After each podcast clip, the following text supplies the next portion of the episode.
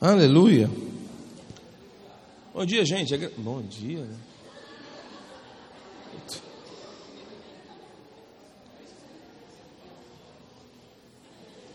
Agora você está acreditando que a correria está grande, né? Boa noite. A graça e a paz. Gente, vamos ficar de pé e orar por mim.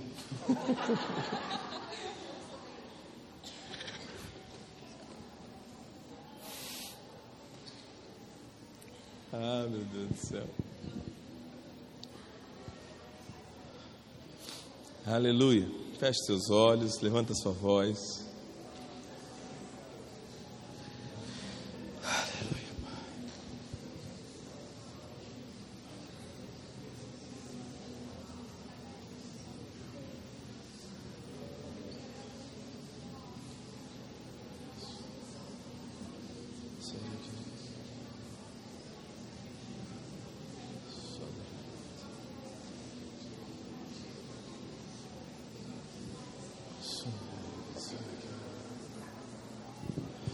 Pai amado, eu te louvo, bendigo e glorifico o teu nome, Senhor. Obrigado por essa noite. Obrigado por mais um dia de crescimento, de entendimento, de aprendizado da tua palavra. A entrada das tuas palavras traz luz e dá entendimento aos simples. No nome de Jesus, Pai, nós vamos nós estamos aqui para receber aquilo que vem do teu espírito e abrimos o nosso coração para isso no precioso nome de Jesus, crendo, ó Pai, que o Senhor é quem nos inspira a falar e o Senhor é quem nos ajuda a ouvir. No nome de Jesus, nós te louvamos e te bendizemos. Amém e amém. Você pode se sentar?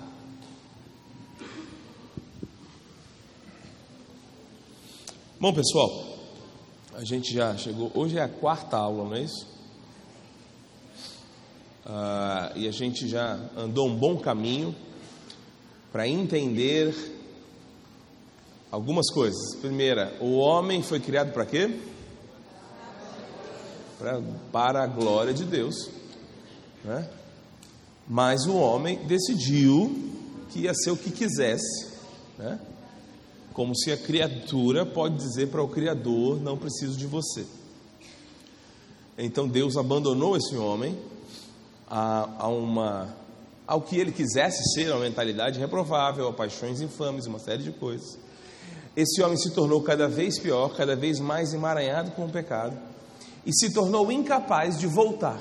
Amém? Você está comigo, irmãos? O pecado fez o homem incapaz de retornar a Deus.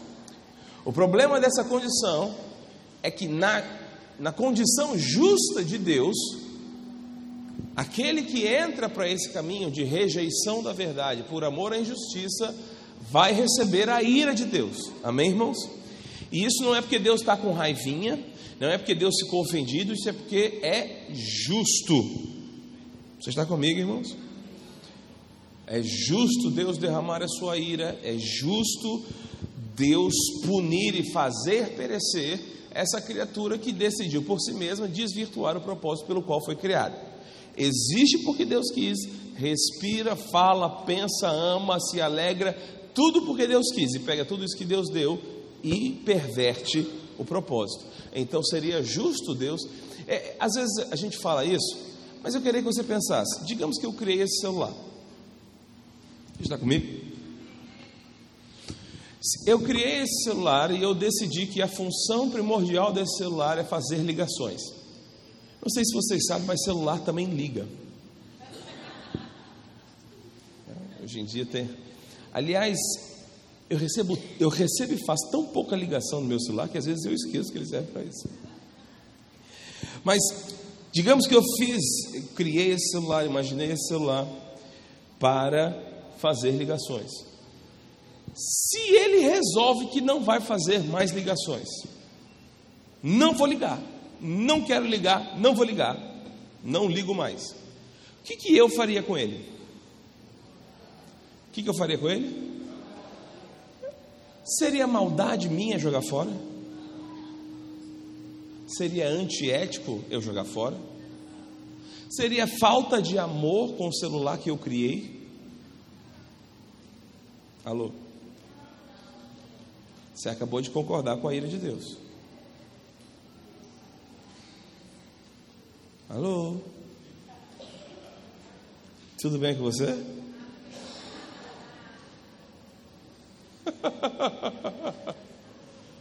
Deus que me fez. Me fez com um propósito. Eu não quero viver esse propósito. Ele tem que me aguentar? Não. Ele não tem. Por que, que ele aguenta? Porque além de criador, ele também é amoroso. Você entendeu isso? Mas não seria falta de amor ele me fazer perecer. Você entendeu isso? Seria justo.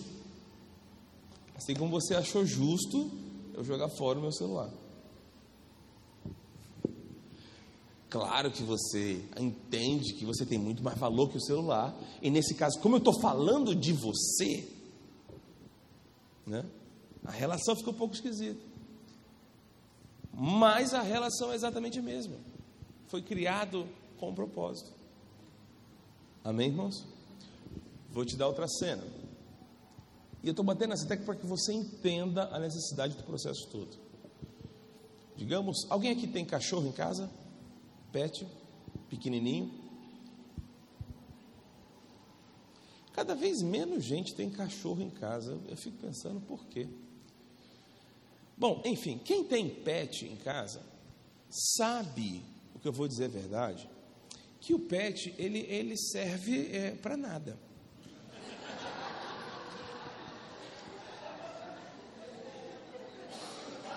serve para nada aquela porcaria. Se você tem um cão de guarda, ainda olhe lá que ele pode ter uma função. Além de te ajudar né, a ser fitness, tendo que lavar o quintal, ele pode te, né, trazer uma proteção para casa. Mas o pet, ele não serve para nada. Né? O pet é capaz de lamber o bandido quando o bandido entrar. Né? Dependendo da raça. Se for pincher, morde até você, mas se for da outra raça. Né? Agora eu quero que você pense na relação do, do, do homem do, com o pet, porque é interessante, porque ah, pensa aí que o pet estava lá no canil, vivendo num, num pedacinho né, de, de um e meio por um e meio. Se tinha isso tudo, com mais dois ou três petzinhos pequenos como ele, né? Aquela coisa horrorosa que tem nos canis, ele naquela condição horrível. Aí você vai lá e paga uma fortuna naquela porcaria leva ele para casa. Ele não tinha nada, agora tem uma casa. Sim ou não? Sim. Aí você vai alimentar ele. Como? De graça. É, ele não, ele não paga pela, pela, pela comida que ele come. Aí ele vai fazer as necessidades e você limpa. Olha que coisa maravilhosa. É muito bom ter um pet em casa. Né? Você limpa, você compra tapete higiênico, você compra ração cara, você leva ele uma vez por semana no pet shop para tosar e tomar banho e tirar a pulga. Você passa vermigo, se ele ficar doente, você leva ele para o hospital de cachorro.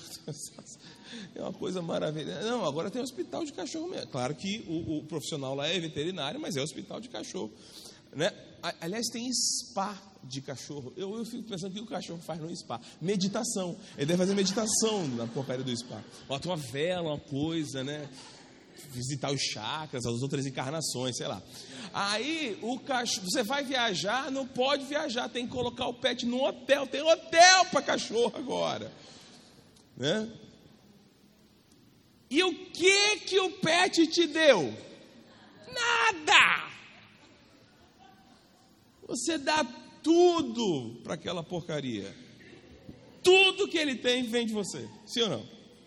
E você ganhou o que com ele? Só você concorda comigo que você só perdeu? Sim ou não? Você só perdeu. Beleza, pessoal?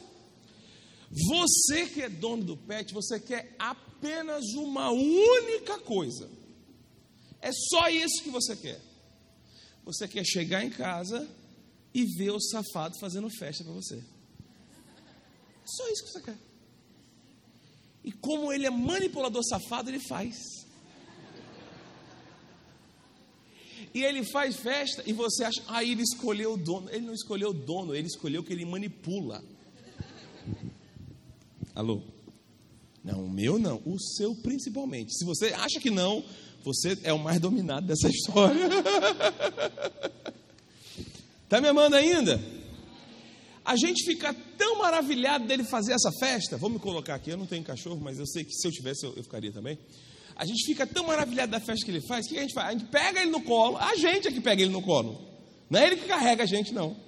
A gente pega ele no colo, vai para o sofá, começa a fazer carinho, o safado vira de barriga para cima e a gente faz carinho. E o pior, a gente acha que a gente é que está sendo acariciado. Não é exatamente isso. Você se sente grato de acariciar a barriga daquele inútil. Alô? Tudo bem com você? Não estou chamando você de pet. Mas não é à toa que a Bíblia nos chama de ovelha do seu pastoreio. Alô? O que, que Deus ganhou nos criando? Nada. Alô? Tudo bem com você? Mas ele deu tudo. Não foi assim? Amém, irmãos? Agora, se esse pet um dia do nada avança em você, o que, que você vai concluir? Esse cachorro deve estar danado, ou não tem jeito. Vou ter que me livrar dessa porcaria, dou tudo pro cachorro. E o cachorro se volta contra mim, é normal um cachorro desse? Sim ou não, gente? É normal um cachorro que avança no dono? Vamos lá. Alguém aqui acha normal o cachorro avançar no dono que faz todo o bem para ele? Não. Mas a gente quer que Deus tolere o homem pecador. Alô? Alô? Tudo bem com você? Quando a gente está fazendo para Deus algo pior do que o pet nos morder. Porque morder ainda é a razão de ser do cachorro. Pecar não é a nossa razão de ser. Você me ama? Talvez um pouco menos agora que eu comparei você com o cachorro. Mas, resolvido isso na nossa cabeça, e eu quero, é, é, isso precisa ficar muito bem firmado na sua cabeça. Deus começa um processo absurdo, não pode ser menos do que absurdo, não é à toa que Paulo chama isso de loucura. Você está comigo, irmãos? Por que, que isso é uma loucura? Porque deveria ser óbvio para o homem reconhecer a Deus das formas que Deus estabeleceu, que nós vimos lá em Romanos capítulo 1, 19 seu eterno poder e a sua divindade claramente se reconhecem pelas coisas que foram criadas. Tais homens são por isso indesculpáveis, porque tendo conhecimento de Deus, não glorificaram como Deus. Ou seja, Deus se manifestou da forma óbvia. Então, como na sabedoria de Deus os homens não adoraram, aprove a Deus salvar o homem pela loucura da pregação. E que loucura é essa? Primeira coisa, Deus começa a incutir no homem a ideia de ser necessário, isso é uma invenção divina. A expiação não é uma invenção humana, a expiação é uma invenção divina. Foi Deus que fez a roupa de pele de animais lá no Éden. Amém, irmãos? Então Deus começa a mostrar que a única forma do homem subsistir em Sua presença é através de um sacrifício o sacrifício de um inocente. Você está comigo, irmãos? Mas tem um problema no sacrifício de animais. Primeiro, que o animal não é totalmente voluntário, ele não sabe o que está acontecendo. Amém, irmãos? Num certo sentido, sim, porque ele não se opõe a isso pelo mesmo motivo. Amém, irmãos? Mas ele não está fazendo isso de livre vontade. Amém? E outra coisa, o animal não cometeu o mesmo, não, não, não, não tinha chance de cometer o mesmo pecado que você. Você está comigo? Porque animal é, imp, é, é, é inimputável, ele não, ele, ele, não é, ele não tem capacidade de pecar. Teria que ter um homem, amém, irmãos? Teria que haver alguém que tivesse a capacidade de pecar, contudo, nunca pecasse.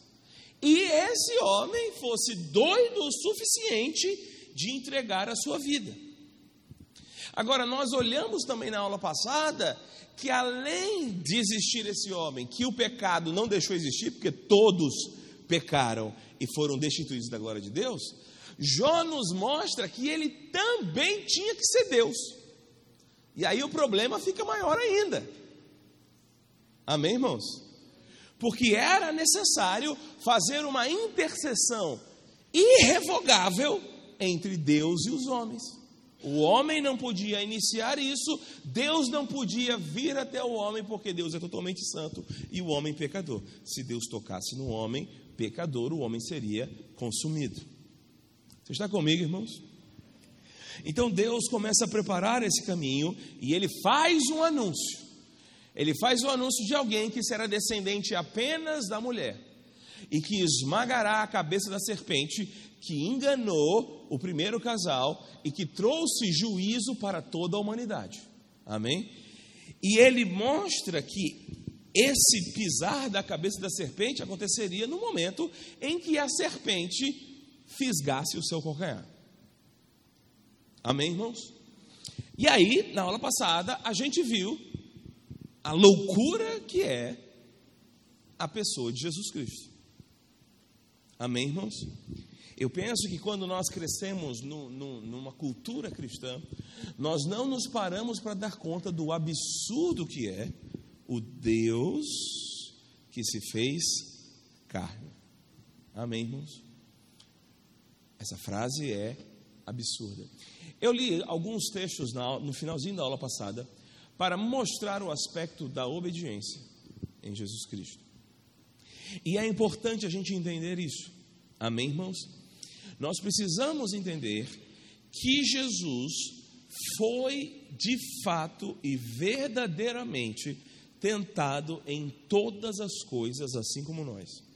Eu sei que eu acabei, porque temos vivido uma tendência de fazer o contrário, eu acabei enfatizando um pouco mais o aspecto divindade de Jesus. E ele está expresso nas Escrituras, está dito nas Escrituras, textualmente, que ele é Deus bendito, soberano e tudo mais. Amém, irmãos? No princípio era o verbo, o verbo estava com Deus e o verbo, quê? Era Deus. Deus não se desdiviniza. Amém, irmãos? Mas a Bíblia também afirma que ele era homem, e ele não era um homem com poderes especiais. Ele era homem, ele sentia sede, ele se cansava, amém, irmãos? Ele dormia, ele reclinava a cabeça, ele a, a, a, vivenciou angústias, não é assim? Sim ou não, gente? E ele foi tentado.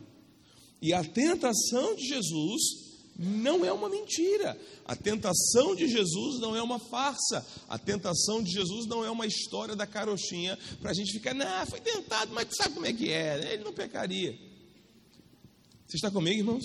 Não, ele foi tentado de fato, como nós. E a Bíblia nos mostra que na sua humanidade havia nele uma falta de vontade de encarar o que estava para ser encarado. Abra comigo a sua Bíblia. Uh, primeiro em Lucas capítulo 4. Lucas 3, perdão.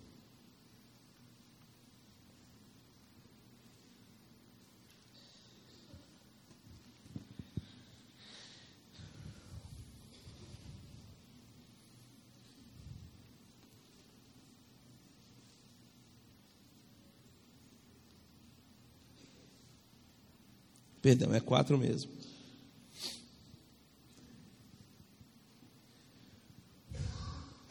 Quatro, versículo 1. Lucas 4, 1.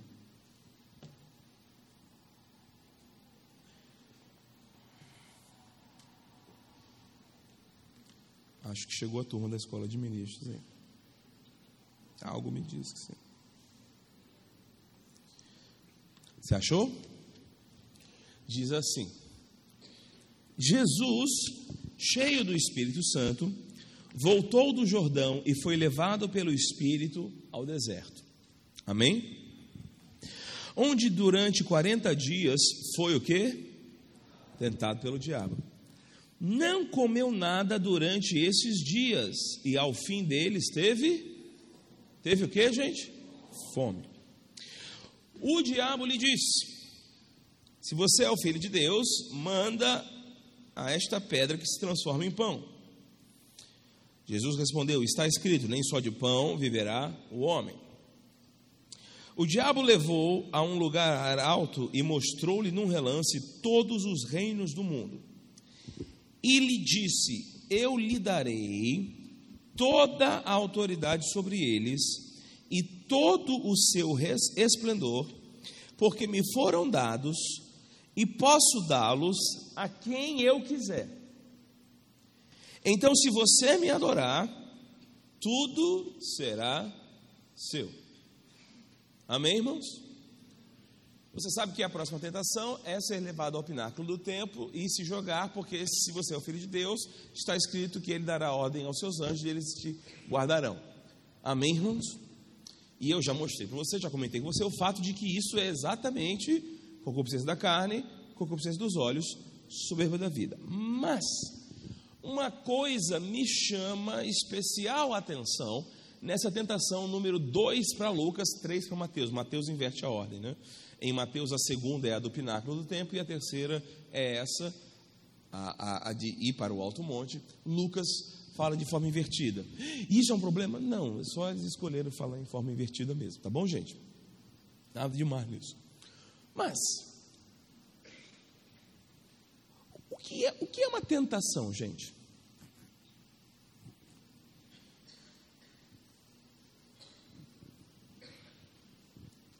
Sério?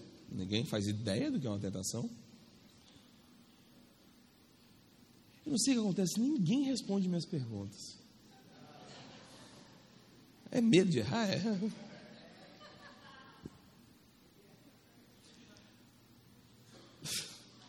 Eu, eu, juro que eu quero a mais simples das respostas aqui.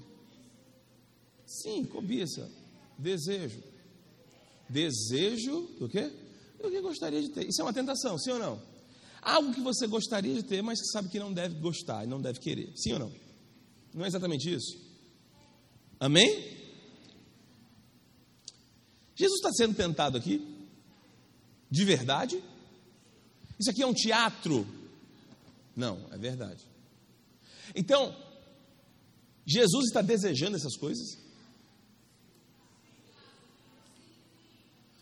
Se ele não está desejando, não é tentação, gente. Alô? É tentação. Tudo bem com você?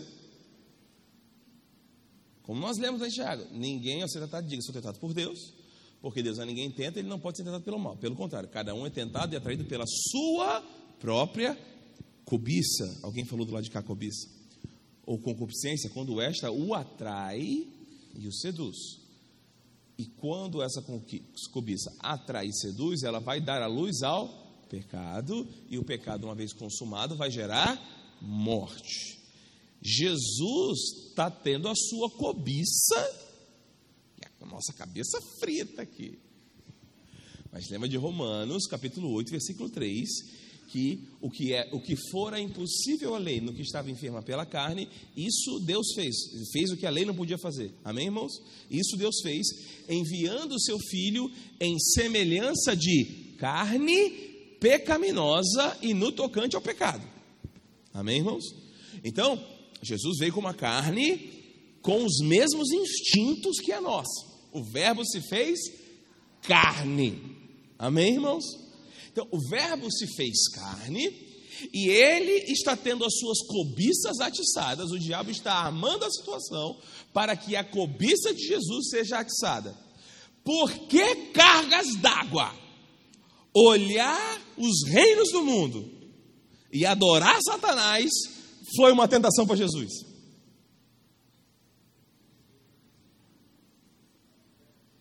Alô? Isso aqui foi para casa. Será que Jesus tinha megalomania?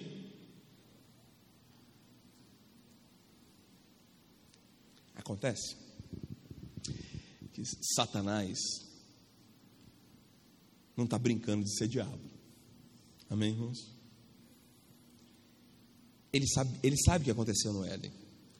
Veja que se o diabo, o diabo tivesse mentindo na frase, porque me foi dada e dou a quem quiser.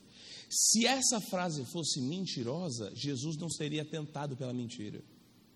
O argumento diabólico tem que ser real para ser uma real tentação ao Senhor Jesus. Se o diabo falasse, é meu, e Jesus, sabendo que não era, Jesus não seria tentado. Você está comigo, irmãos? Então o diabo diz: Eu estava lá, e você também, quando me foi dado, e você sabe que é meu. Mas, o que aconteceu?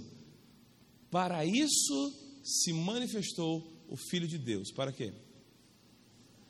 Para desfazer as obras do diabo. Qual foi a obra do diabo? Tomar do homem aquilo que Deus deu. Jesus veio para quê? Jesus veio restaurar o que se havia perdido. Satanás está oferecendo para Jesus o que Jesus veio buscar sem ter que passar pela cruz. Alô? Você não veio buscar isso? Você não veio buscar os reinos? Você não veio buscar o povo, a multidão? Beleza, eu te dou. Só me adorar. Não precisa daquilo tudo, não. Isso tenta Jesus. Alô? Tudo bem com você? Está vivo ainda? Agora vá comigo para Mateus capítulo 16.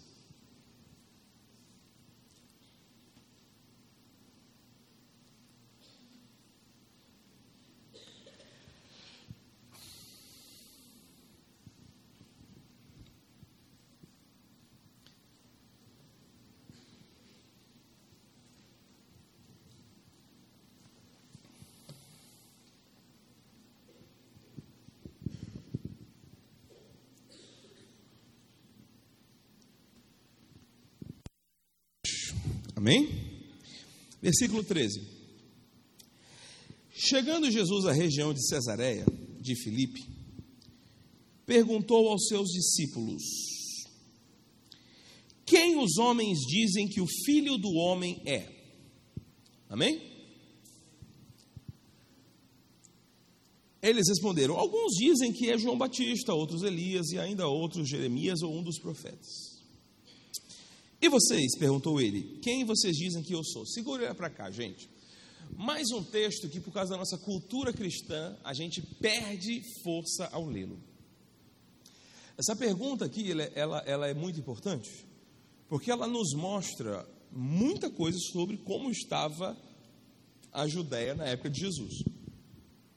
Então, Jesus não passou desapercebido. Todo mundo tinha uma opinião sobre ele. Amém, irmãos? E Jesus pergunta: Quem estão falando que eu sou? Todo mundo tinha uma opinião, mas ninguém assumia a posição de que ele era o Cristo. Olha, estão dizendo que até João Batista reencarnado pode ser uma chance. Estão dizendo alguns dos profetas, sei lá, Jeremias, Elias. O pessoal está falando. Ou seja, estava todo mundo falando de Jesus, mas ninguém estava ousando dizer, Ele é o Cristo. Amém? Por que, que ninguém ousava dizer isso?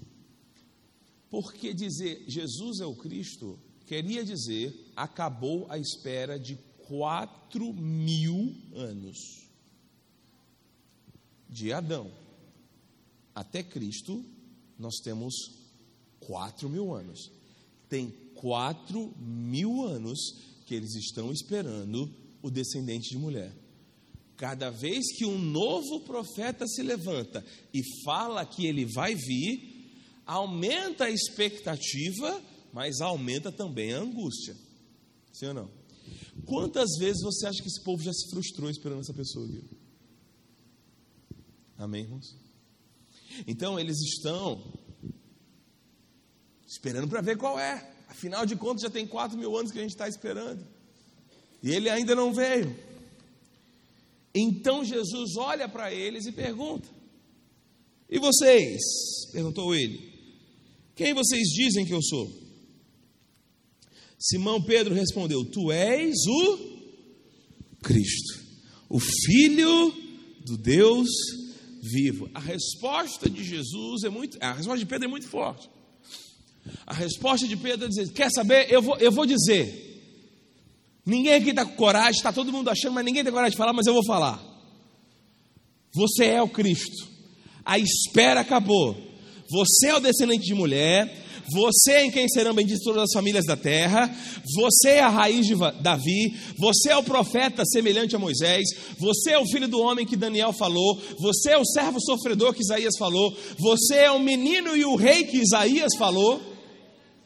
Você está comigo, irmãos? Você é a estrela da manhã. É você. Todos os salmos são sobre você. Você está comigo? É isso que ele está dizendo.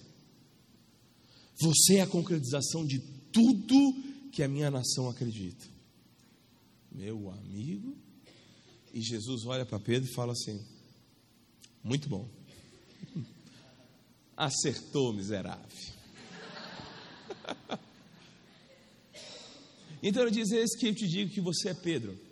E sobre esta pedra Irmãos, poucos textos da Bíblia são tão disputados sobre o que quer dizer essa frase. Está comigo? Tu és Petros, e sobre esta Petra edificarei a minha casa. A palavra é a mesma, o sentido é o mesmo. Por isso que os católicos emendaram a crença, e, e, e não dá para dizer que o texto não diz isso, amém, irmãos? De que ele é a, a, a pedra fundamental da igreja. O problema é que a Bíblia vai dizer que a pedra fundamental da igreja é Jesus. Ele é a principal pedra angular. Mas, nós protestantes dizemos que ele estava falando da revelação de Pedro. Seja como for, Pedro deu uma bola muito dentro. Você está comigo, irmãos? Agora, Jesus diz algo maravilhoso para Pedro. Jesus diz assim: Eu te digo que tu és Pedro, ou bem-aventurado és Simão Barjonas, ou Simão filho de Jonas. E a frase importante: porque isso não foi carne nem sangue quem te revelou, mas isso foi quem? Por quê? Porque o homem não tem condição de si mesmo de alcançar a sua salvação. Ninguém diz Jesus é o Senhor a não ser por meio do Espírito de Deus. Tudo bem com você? Se Pedro tivesse matado a charada sozinho, Pedro teria feito o caminho para a salvação sozinho. E Jesus diz: Isso não vem da sua cabeça. Foi meu pai que te fez saber. Amém? Mas eu digo que você é Pedro, e sobre esta pedra edificarei a minha igreja. Como é que você acha que Pedro está se sentindo nesse momento? Hein? Como é que você acha que Pedro está se sentindo?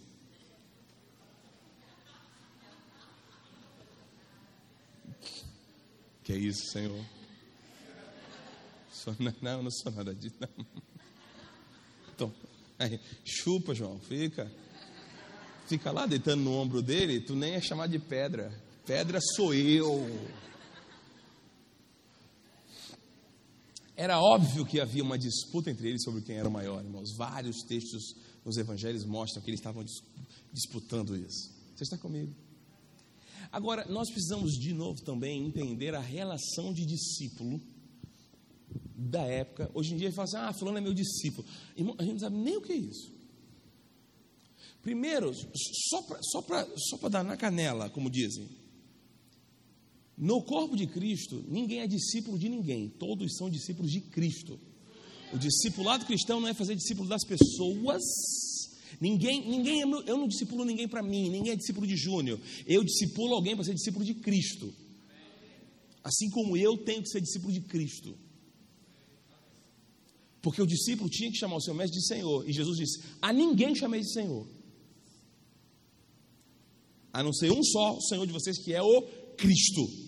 Ele é o nosso rabi e nós somos seus discípulos. Amém, irmãos? Então, quando você, ah, não, fulano é meu discípulo, sorria, não precisa ser mal educado, mas sabe que ele está perdido na doutrina, que ele não sabe o que está falando. Desculpa, desculpa a grosseria, desculpa. Mas, ainda assim, nós não temos ideia do que é a relação de discipulado na Bíblia. a relação de discipulado no judaísmo do primeiro século. É possível que alguns aqui já tenham ouvido essa história, mas é interessante pensar sobre isso. O, o a criação judaica, a, formação do menino judaico, obviamente as meninas as, não, não tinham acesso a isso, as mulheres, mas o menino judaico, a formação judaica ela tinha três fases. Eu, eu não sei o nome, eu sei que uma é Beit Talmud, Beit Midrash e outra eu não sei o que é. Mas cada uma dessas fases é, era mais ou menos assim: ia, ia a fase da alfabetização, que ia até uns 6, 7 anos, onde a criança ia aprender e ser alfabetizada através da Torá.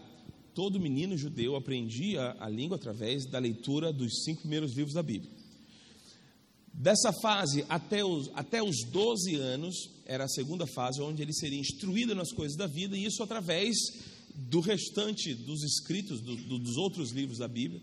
E com aproximadamente 12 ou 13 anos, um menino judeu, ele sabia a Bíblia, o Velho Testamento inteiro de cor. Amém? Você que diz que é uma palavra de Deus. E aí, aqui estava o ponto-chave. Aos 13 anos de idade, quando hoje é, acontece aí o Bar Mitzvah, já ouviram falar dessa cerimônia do Bar Mitzvah? O garoto judeu passa por essa cerimônia com 13 anos de idade. Quando ele chegava nessa idade, se ele tivesse sido um aluno brilhante nos, nas duas primeiras fases da sua instrução, um rabino o convidava. Você está comigo, irmãos? Não, não abria inscrição para ser discípulo. Para ser discípulo, você tinha que ser chamado por um rabino. O rabino escolhia você. Ninguém escolhia o rabino. Você está comigo, irmãos? E só os mais brilhantes é que eram chamados nessa função.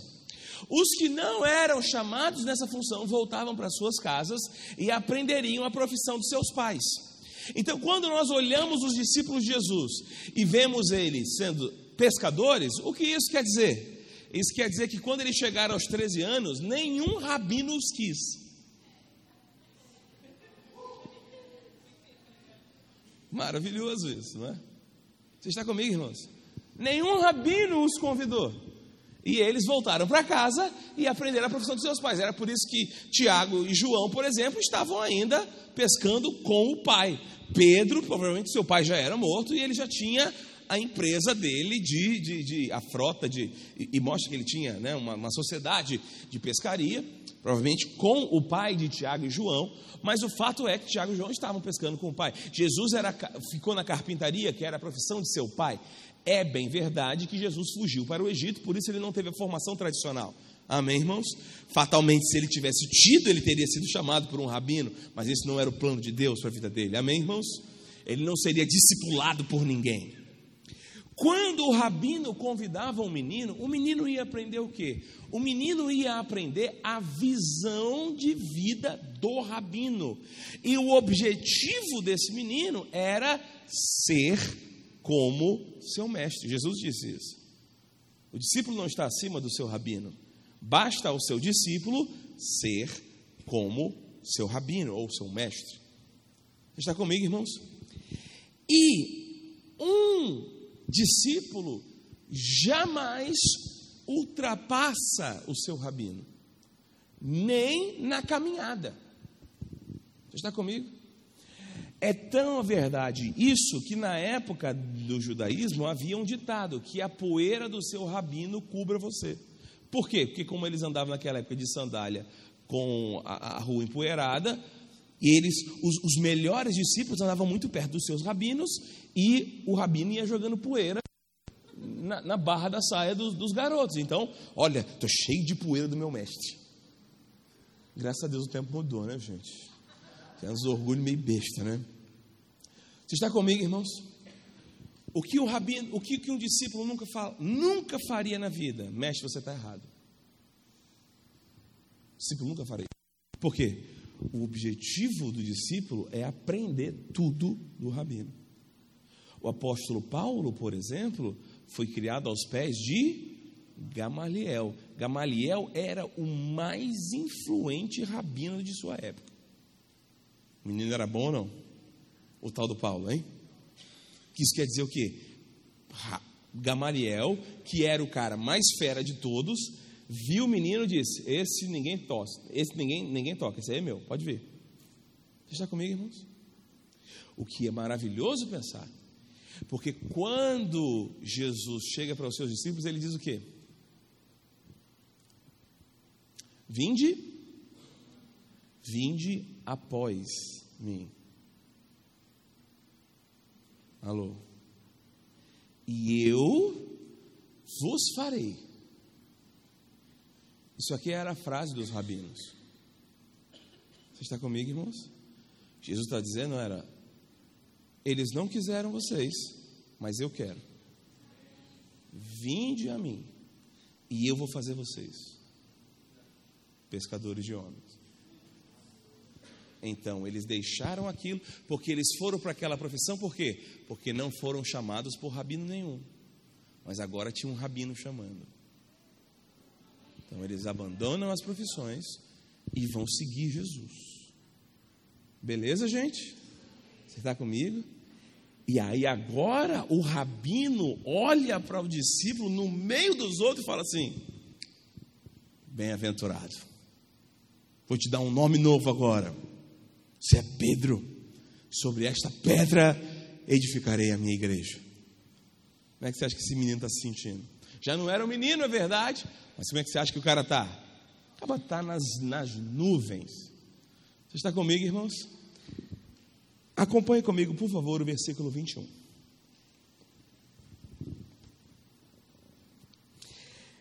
Desde aquele momento,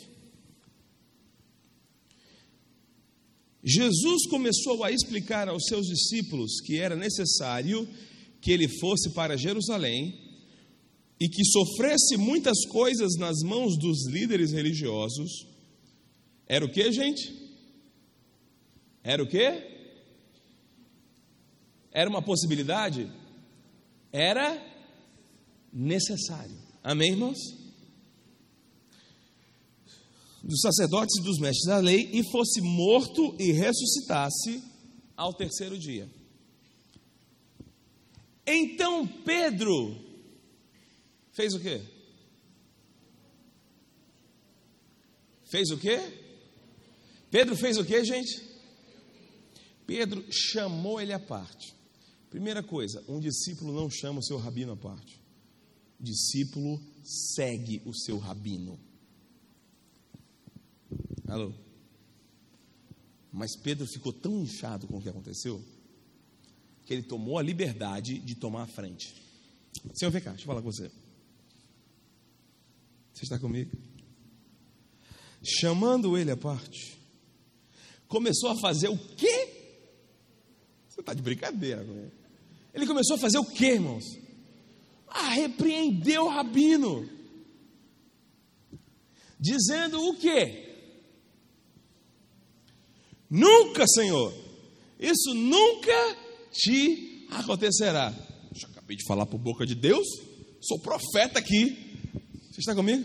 Vem cá, Jesus. Deixa eu te falar. Ó, oh, estou sentindo algo aqui. Vem cá, vem cá, vem cá, vem cá. Isso nunca vai te acontecer. Para de falar isso. Não está certo você dizer um negócio desse. Você está comigo? Amém, irmãos? Qual é a resposta de Jesus?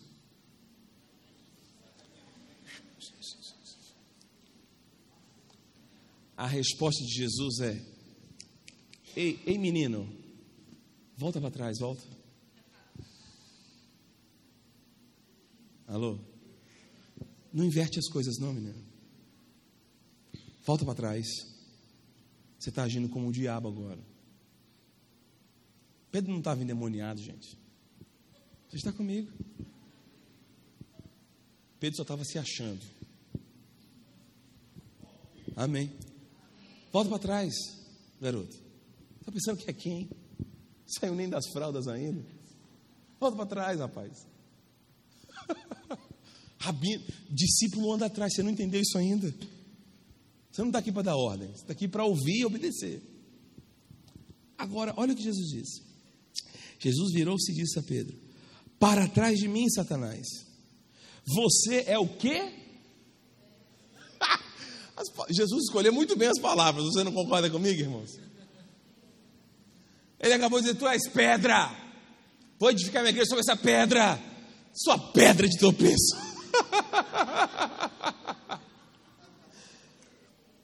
Você é uma pedra de tropeço para mim.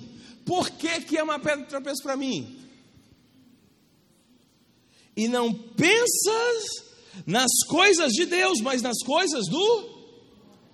Agora, irmão, preste atenção nisso aqui, pelo amor de Deus. O problema aqui foi o que, o que Jesus disse que ia acontecer. Eu vou para Jerusalém e é necessário que eu sofra, morra e ressuscite. Amém?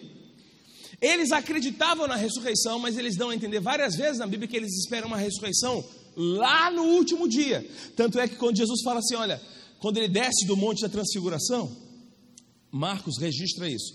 Jesus fala assim para eles: Não falem com ninguém até que o filho do homem se levante dentre os mortos. E a Bíblia diz que eles olharam uns para os outros e perguntaram: O que quer dizer ressurreição dentre os mortos? O problema deles não era querer ressurreição, porque o Velho Testamento fala de ressurreição. O problema deles era ressuscitar dentre os mortos, porque ressuscitar dentre os mortos um ressuscita e os outros continuam mortos. Isso o Velho Testamento não falava. O Velho Testamento falava de uma única ressurreição, onde todo mundo ressuscitaria. Você está comigo, irmãos? Isso é uma novidade que o Novo Testamento traz.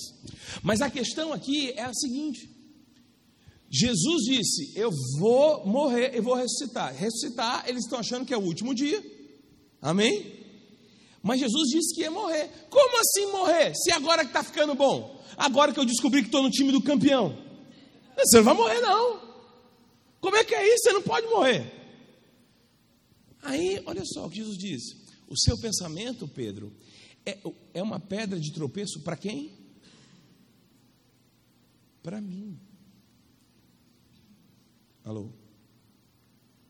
É para mim. Não, não era para os discípulos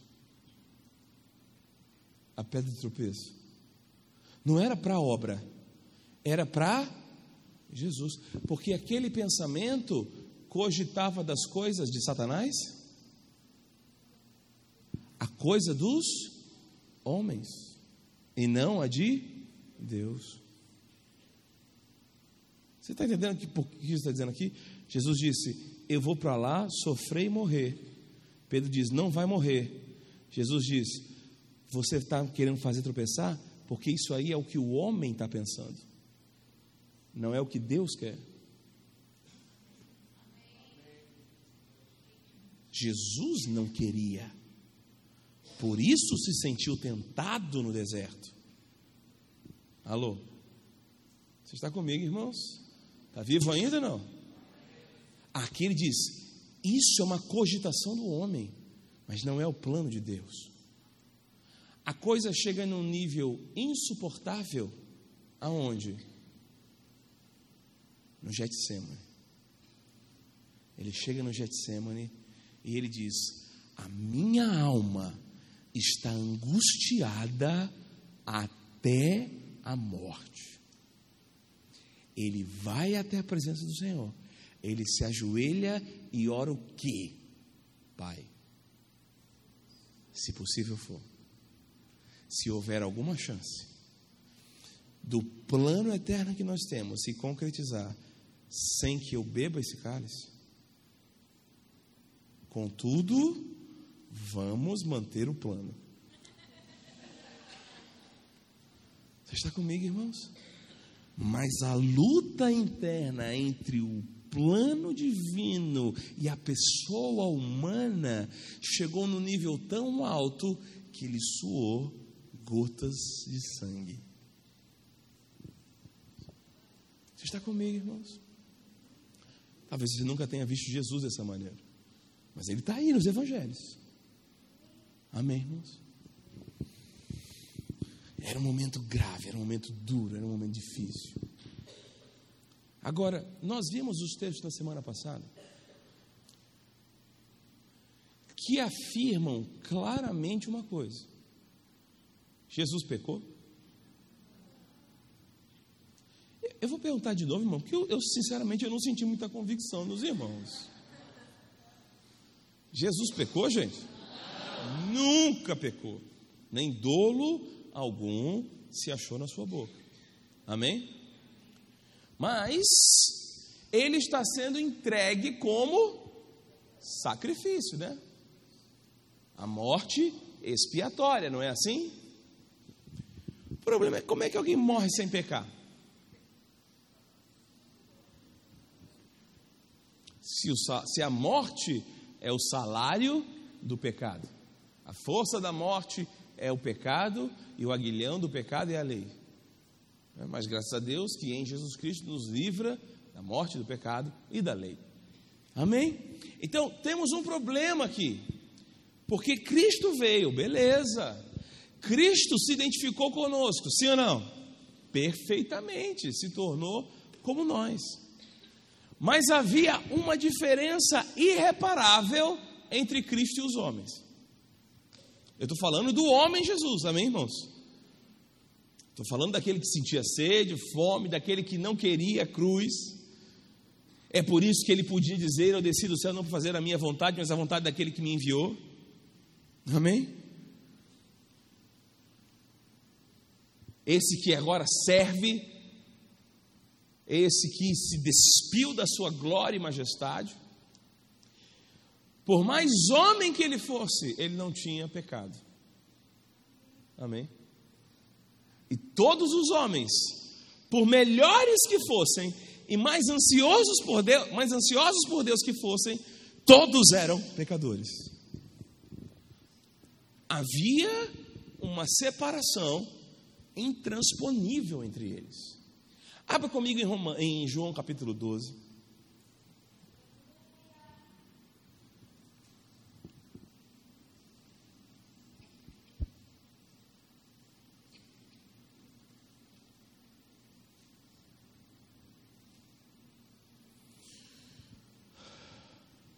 Vamos ler a partir do versículo 24, nós temos um tempo.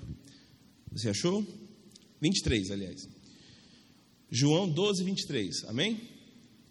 Todos acharam?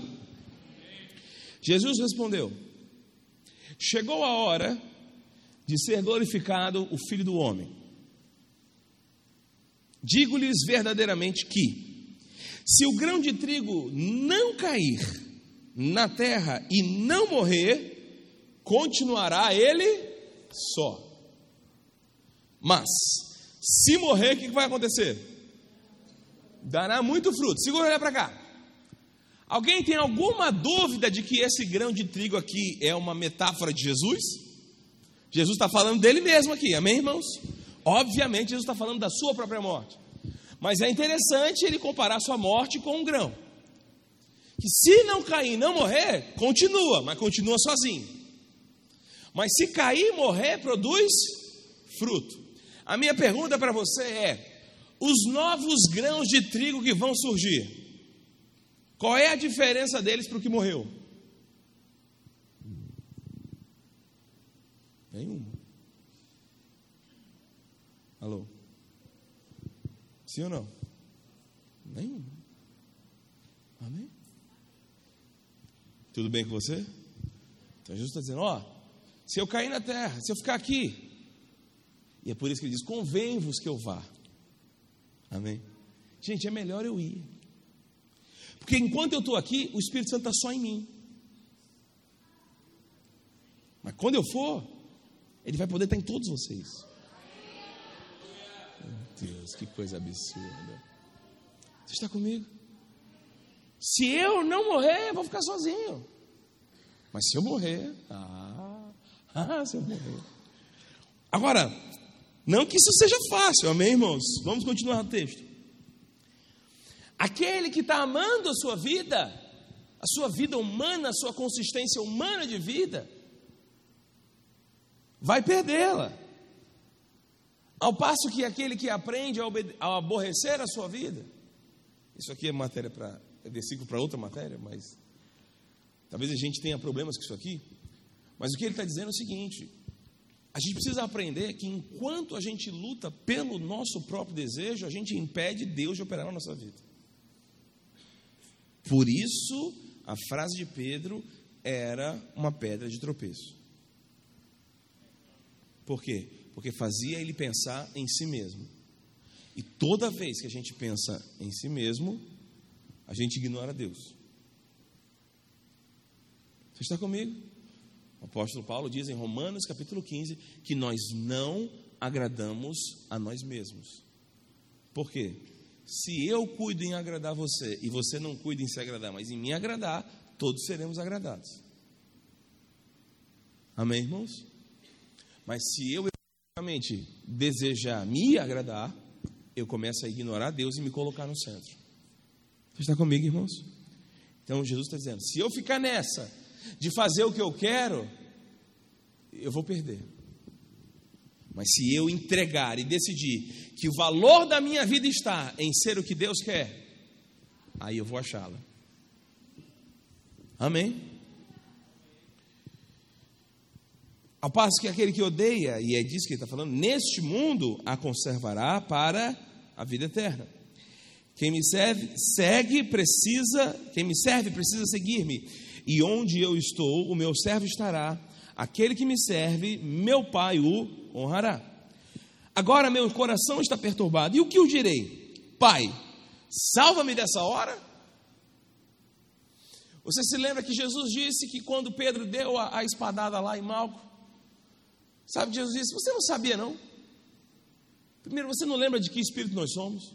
Guarda a espada, que quem usa a espada vai morrer pela espada. Ele disse: Você não sabia, não? Que se eu pedisse agora, o Pai mandaria miríades de anjos. Alô? Você está comigo, irmãos? Mas Jesus também disse uma coisa muito importante. Ele disse: Ninguém pode tirar a minha vida. Alô? Eu voluntariamente a dou.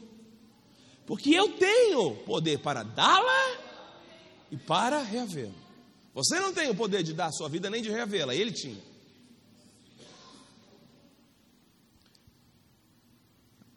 Então, eu vou orar para o Pai me livrar dessa hora, mas eu vim por causa disso. Todo aquele processo absurdo da encarnação foi para esse momento. Você não acha interessante, irmãos, que o absurdo milagre da Virgem engravidar só é registrado por dois biógrafos de Jesus, ao passo que os quatro biógrafos dão cada detalhe da sua morte? Alô, você entendeu o que eu disse? Jesus nasceu de uma forma milagrosa. E aí o pessoal vai escrever a vida dele e dois ignoram como ele nasceu. Alô? Mas a morte dele, que foi horrorosa, todos deram detalhes. Porque a, o nascimento só existiu para que houvesse a morte. O objetivo da encarnação era a morte. Porque ele não veio por causa dele. Ele veio por nossa causa. Amém, irmãos? E com isso glorificar a Deus, obviamente. Não, eu vim exatamente para isso, para esta hora. Pai, glorifica o teu nome. Então veio uma voz do céu: Eu já o glorifiquei e glorificarei novamente. A multidão que ali estava e a ouviu disse que tinha trovejado. Outros disseram que um anjo lhe havia falado. Jesus disse: Essa voz veio por causa de vocês, não é por minha causa, não. Chegou a hora. Agora, irmãos, eu acho absurdo esse texto aqui. Olha comigo, versículo 31.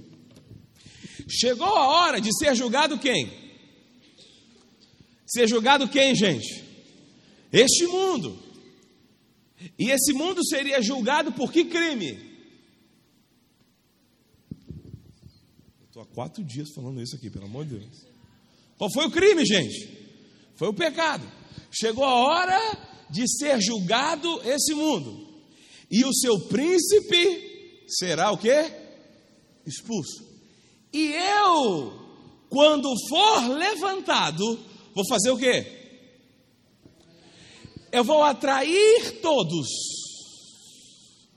para para mim mesmo. Olha o que Jesus está dizendo. Chegou a hora desse mundo ser julgado, não a hora dele ser julgado. Mas olha para mim, uma coisa que é importante. O que merece aquele que rejeitou o conhecimento de Deus e abraçou a injustiça? O que merece, gente? a ira de Deus. Quando Jesus fala, chegou a hora de ser julgado esse mundo, ele está dizendo o quê? Chegou a hora de cair a ira de Deus sobre a iniquidade. Você está comigo? Está me amando ainda? Aí ele disse: E eu, quando for levantado, ah, meu Deus, quando eu for levantado, eu vou atrair todos para mim mesmo. Olha só, o mundo vai ser julgado. Como esse mundo vai ser julgado? Vai ser julgado porque eu vou ser levantado. E ao ser levantado, eu vou atrair o mundo inteiro para mim. E quando o mundo estiver atraído para mim, então vai cair sobre mim o julgamento do mundo todo. Ah, meu Deus do céu. E aí João explica. Isso dizia ele, explicando com que tipo de morte haveria de padecer. Está comigo, irmãos? Deixa eu olhar o horário. Por que isso? A lei falava sobre morrer na cruz, nenhuma vírgula. A lei dava indícios, muito misteriosos. Mas a morte de cruz não era uma prática judaica, você não vai achar lá na lei. Na lei você vai achar apedrejamento. Está comigo, irmãos? Você não acha morte de cruz na Bíblia, na, na lei. Mas a lei dizia uma coisa absurda. Ela dizia assim: ó, você tinha na lei uma série de pecados e uma série de sacrifícios expiatórios, ofertas expiatórias para aqueles tipos de pecados. Né? Xingou a mãe, duas rolas e dois pombinhos. Né? É mais ou menos assim. Você está comigo, irmãos? E você tinha o dia da expiação, que era o Yom Kippur, que tinha os quatro animais que eram sacrificados. Você vê tudo isso em aliança de sangue, tá beleza? Mas haviam alguns pecados que eram tão graves que não havia expiação para eles. Quem cometesse aquele pecado tinha que ser eliminado do povo. Você está comigo? Quando não guardava o sábado, quando ah, violava o primeiro mandamento. Você está comigo, irmãos? Esses mandamentos não tinham expiação. A pessoa deveria ser eliminada do meio do povo. Quando alguém cometesse um crime desse, um pecado desse, a pessoa não podia ser enterrada automaticamente, é, imediatamente. Ela teria que ficar pendurado em uma árvore até o final do dia. O que representava ficar pendurado na árvore até o final do dia? Rejeitado do céu, rejeitado da terra. Ele está suspenso entre o céu e a terra. Por quê? Porque ele é completamente maldito. Você está comigo, irmãos? Não há expiação para ele. Não tem como espiar, não tem como diminuir a sua culpa. Ele é totalmente maldito mata e deixa ele suspenso. Até quando? Até o final do dia. Agora, você sabia que a morte por crucificação, que foi uma das invenções mais cruéis da humanidade, foi inventada pelos fenícios, mas os romanos adoraram essa, essa, essa invenção. O homem levava até três dias para morrer. E ele morria asfixiado. Por causa do peso, ia pesando sobre os seus pulmões. E ele, como estava com os pés perfurados, quando ele fazia alguma força para poder respirar, ele sentia uma dor absurda. Né? Até aquele livro ou filme, não sei se você já viu, Em Defesa de Cristo, tem toda uma descrição de um médico sobre essa cena. E ele diz uma coisa tão importante, muito interessante. A crucificação gerava uma dor tão absurda que não existia uma palavra que descrevesse. Então surgiu a palavra excruciante. Você está comigo, irmãos? Excruciante quer dizer a dor da crucificação. Vamos para o intervalo e a gente já volta. Com a dor excruciante na cabeça.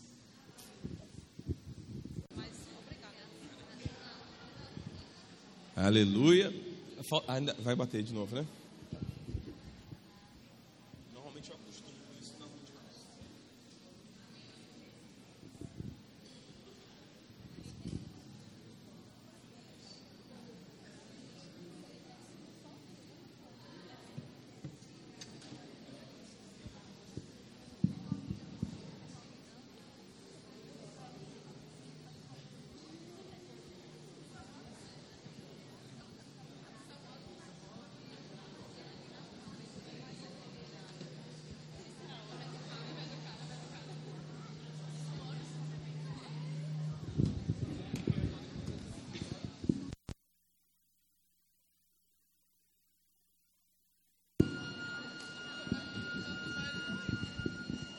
Vamos lá? Alguém ficou animado da aula retomar aí.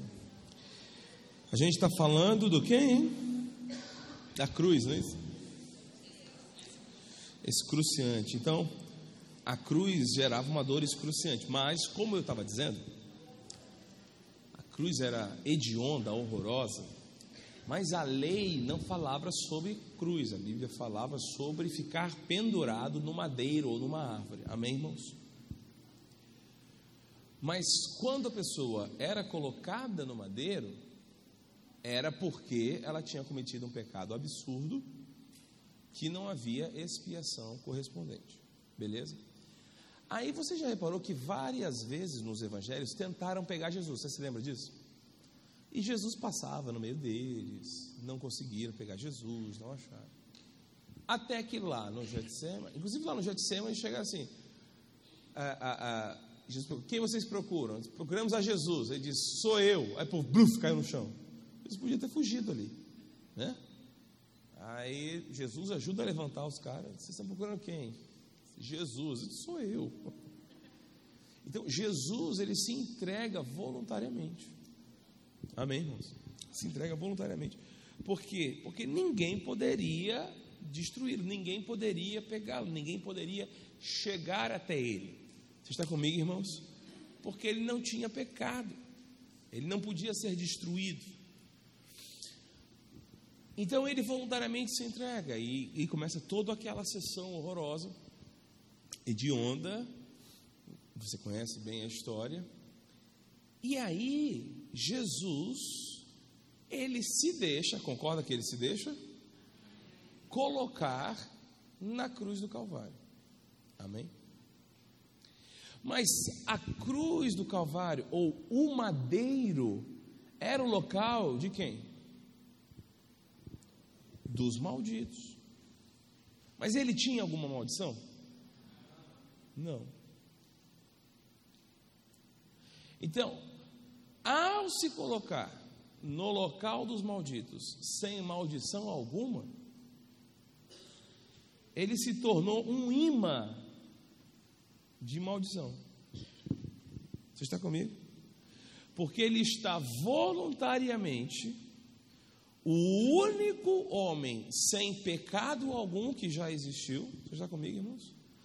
está fazendo voluntariamente tudo aquilo que a lei apontava. Tudo que o velho, todo o clamor do Velho Testamento, tudo o que o Velho Testamento construiu com a lei, se, Jesus, enquanto estava na terra, diz: Olha, nenhum i ou tio vai cair da lei sem que o quê? Tudo se cumpra, porque eu não vim para refutar a lei, eu vim para para o que, gente? Cumpri-la. A palavra cumpri-la ali não é a ideia de guardar e praticar a lei como muitos pensam. Porque a lei ela foi dada para pecadores. Jesus não precisava praticar a lei porque ele não tinha pecado. Alô? Eu não estou dizendo que ele vivia violando a lei. Ele seguia os costumes judaicos da lei. Amém, irmãos? Mas Jesus não precisava guardar a lei, porque ele nunca foi pecador. Mas a lei se cumpriu em Jesus Cristo. Porque tudo que a lei clamava para que houvesse justificação, acontece nele. Você está entendendo isso? A lei falava, traz um animal, mas a mesma lei dizia, mostrava que aquele animal não era o suficiente. Então, ao invés daquele sacrifício perdoar, o que fazia era relembrar pecados. A gente já leu isso aqui. Amém, irmãos? Mas o que a lei exigia, as justas exigências da lei, se cumprem em Jesus. Ele é o homem, ele é sem pecado, ele é Deus e ele se entrega. Então, quando ele se entrega, o que ele faz? Eu atrairei todos para mim mesmo. Você está comigo, irmãos?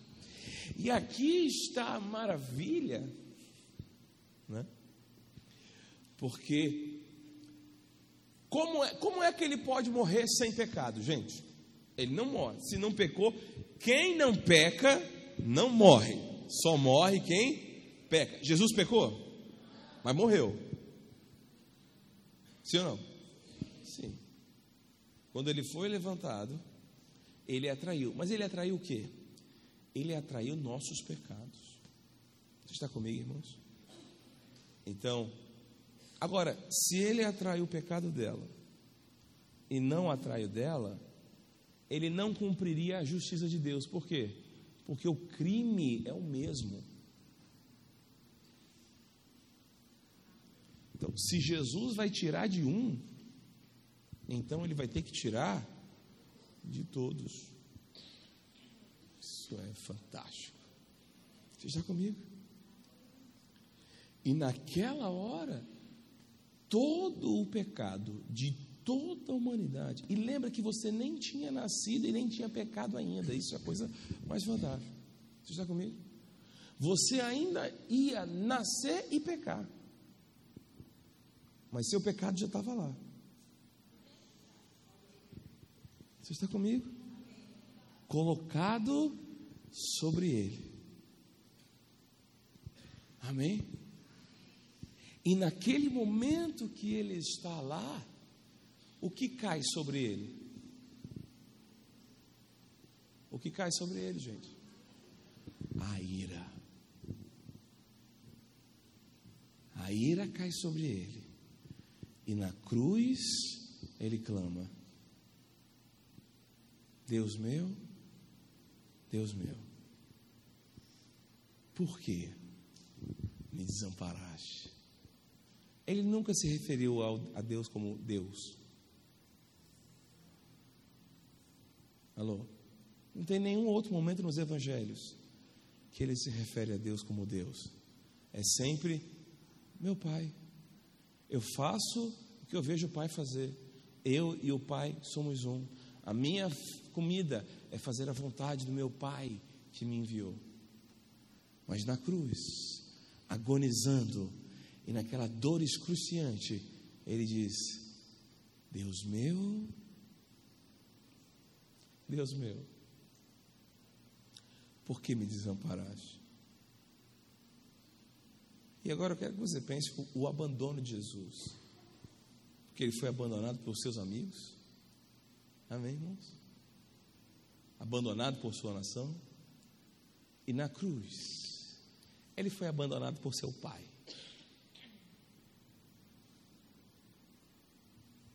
Alô? E era por isso que ele estava suando sangue porque ele está vivendo uma eternidade unido ao Pai em amor. Você está comigo? Mas na cruz, o Pai o abandona. Por que, que o Pai o abandona? Porque o Pai não pode ter comunhão com o pecado. Alô? Mas ali, ele era pecado. Eu quero, eu quero ler uma série de textos com vocês para mostrar essa cena. Eu preciso me concentrar para ler todos. Vamos começar com 2 Coríntios, capítulo 5, versículo 21.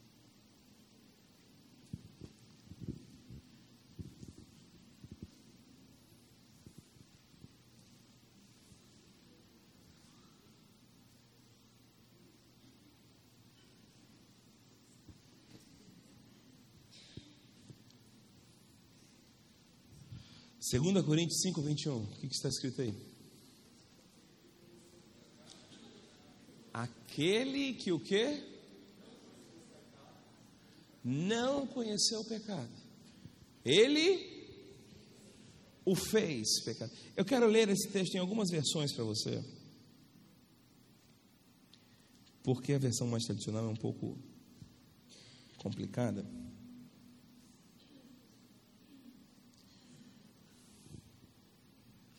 Bora, enfim. Almeida 21 diz assim, sobre 2 Coríntios 5, 21. Daquele que não tinha pecado, Deus fez um sacrifício. Oh, aleluia. Pelo pecado em nosso favor, para que nele fôssemos feitos a justiça de Deus. A NVI diz: Deus tornou o pecado por nós aquele que não tinha pecado, para que nele fôssemos feitos a justiça de Deus. Deixa eu ver uma versão que eu gosto aqui. A, a literal do texto tradicional diz: Porque aquele, Cristo, não havendo conhecido o pecado, em benefício e em lugar de nós, ele, Deus, o fez ser pecado, a fim de que nós fôssemos feitos justiça dentro dele, o Cristo. Meu Deus do céu. Mas aqui é mais, acho que é o mais gosto desse aqui, a NVT. Pois Deus fez de Cristo, aquele que nunca pecou, a oferta por nosso pecado, para que por meio dele fôssemos declarados justos diante de Deus. Você está comigo? Aquele que não conheceu o pecado, Deus o quê? Fez ele pecado. Isso aqui é importante para você entender que Jesus, às vezes a ideia que a gente tem quando fala, não, Jesus pagou o preço dos meus pecados. A ideia que a gente tem é, é mais ou menos essa aqui: você cometeu um crime e foi preso, Jesus foi lá, pagou a fiança e você saiu. Essa é a ideia que muita gente tem. Você está comigo, irmãos? O problema é de que alguém que foi preso e saiu por fiança, primeiro, o seu crime não foi apagado. Ele está em liberdade condicional. E aí ele ainda pode receber a pena. E ainda é digno da pena. Não foi isso que Jesus fez. Alô? Jesus entrou na prisão no nosso lugar. Ah, meu Deus do céu. E ele cumpriu a pena no nosso lugar. E hoje você não pode ser preso, porque ninguém é preso por, pelo mesmo crime duas vezes. Ninguém paga pelo mesmo crime duas vezes. Você está comigo, irmãos? Aquele que não conheceu o pecado, ele o fez pecado por nós, para que nele nós fôssemos feitos a justiça de Deus. Gálatas capítulo 3. A gente leu até o 12 aqui de Gálatas, lembra? Em alguma dessas aulas. Eu acho que foi para vocês que eu li. Foi? Foi? Foi? 13 diz assim: Cristo fez o quê? Ah, não, não, não, não, não, não, não. Cristo fez o quê, gente? Nos resgatou. A NVI diz: nos redimiu da maldição da lei. Como que ele fez isso? Fazendo-se ele mesmo maldição em nosso lugar. Você está comigo? Porque está escrito: Maldito todo aquele que for pendurado no madeiro. Para quê, gente? Para quê? Para o que ele prometeu, o que ele prometeu para Abraão? Em ti serão benditas o quê? Todas as famílias da terra. Todas as famílias da terra hoje estão debaixo de maldição. Está todo mundo maldito. Mas em ti, Abraão, serão benditas todas as famílias da terra. Como? Quando ele for colocado no madeiro e atrair para si mesmo a maldição de todas as famílias da terra. Ah, meu Deus do céu. E se a nossa maldição caiu sobre ele, obrigatoriamente a bênção dele cai sobre nós, porque nós éramos desobedientes e malditos, ele foi obediente em tudo o que fez. Então a nossa maldição foi imputada sobre ele, e a justiça dele imputada sobre nós.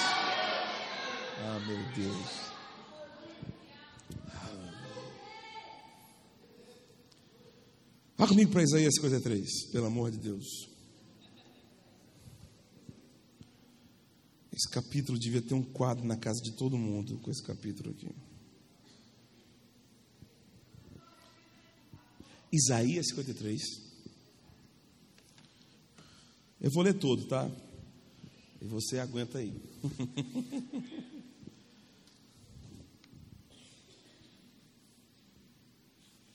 Amém? diz assim: Quem creu em nossa pregação? E a quem foi revelado o braço do Senhor? Ele cresceu diante dele. Eu falei na, na versão mais comum, que a NVI está muito diferente aqui. Não está errada, mas eu não estou entendendo, vendo as coisas que eu gosto de ver.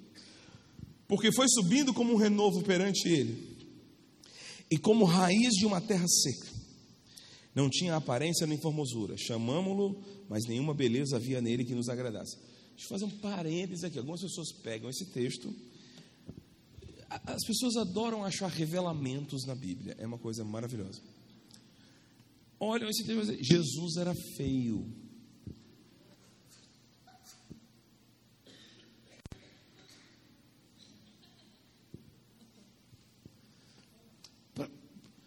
Para que a Bíblia revelaria que é feio? Não, ele está falando da condição desfigurada que ele ficou. A cena visível era horrorosa. Você está comigo? Porque foi subindo, é, não havia beleza, nenhuma beleza havia que nos agradasse. Era desprezado e o mais rejeitado entre os homens. Você está comigo? Homem de dores e que sabe o que é padecer. E como um de quem os homens escondem o rosto, era desprezado e dele não fizemos caso. Mas certamente, oh aleluia, certamente tomou sobre si as nossas enfermidades e as nossas dores ele levou sobre si. E quando a gente olhava, a gente o reputava por aflito, ferido de Deus, oprimido. Mas ele estava sendo traspassado, era pelas nossas iniquidades. Transgressões e moído pelas nossas iniquidades. O castigo que nos traz a paz caiu sobre ele, e pelas suas pisaduras nós fomos. Segura ele para cá. Nós cometemos um crime, e nós tínhamos uma dívida com Deus. Você está comigo? Era necessário cumprir uma pena para ficar zerado. Você está comigo? Mas se a gente cumprisse, a gente não tinha poder de reaver a própria vida.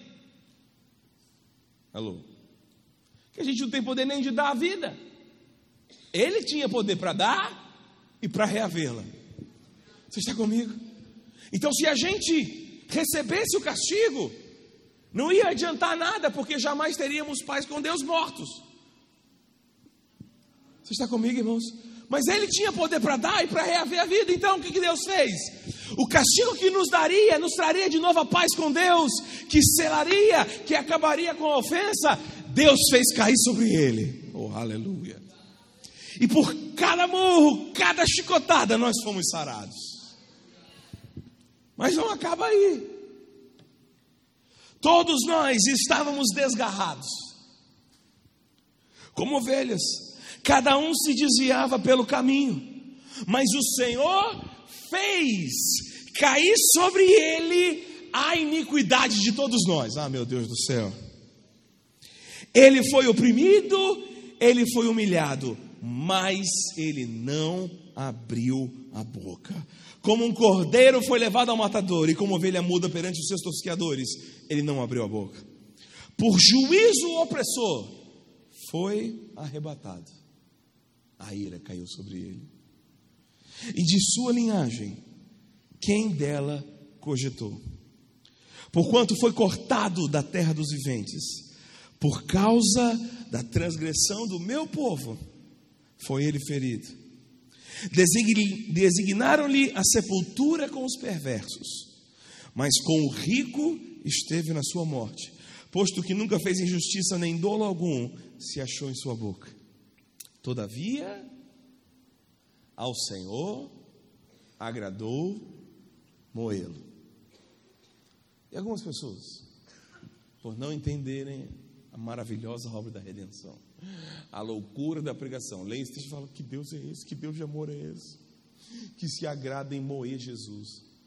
Ele não estava moendo Jesus, ele estava moendo o pecado. Naquele momento, Jesus era a personificação de tudo o que Deus abomina.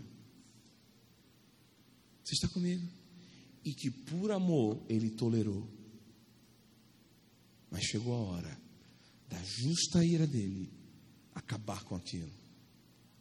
Você está comigo, irmãos? Todavia ao Senhor agradou moê-lo, fazendo-o enfermar. Mas, quando der ele a sua alma como oferta pelo pecado, ele verá a sua posteridade e prolongará os seus dias, e a vontade do Senhor vai prosperar nas suas mãos. Ele verá o fruto do penoso trabalho da sua alma. E ficará o quê? Satisfeito. O meu servo justo com o seu conhecimento justificará a muitos, porque as iniquidades dele levará sobre si. Ah, meu Deus do céu. Você entendeu esse finalzinho aqui? Você achou assustadora a cruz, não achou hoje? Mas quando ele olha o resultado da cruz, sabe o que ele diz? Valeu a pena. Sabe qual é o resultado da cruz? Você. Você está aqui hoje por causa da cruz. A antiga canção dizia: Sim, eu amo a mensagem da cruz. Até morrer eu a vou proclamar, irmãos. Paulo disse: Entre vós eu não quero saber de nada, a não ser uma única coisa: Cristo e este crucificado. Lou... Escândalo para o judeu, loucura para o grego, mas para aquele que crê, é o poder de Deus para a salvação. Oh. Existe uma canção, não sei se eu vou lembrar a letra toda. Eu queria ter trazido para você, talvez eu traga na segunda-feira. Que diz assim: o nome da música é O Que Ninguém Viu. Porque essa descrição aqui é o que a gente vê. Mas essa canção diz: Que triste espetáculo é esse?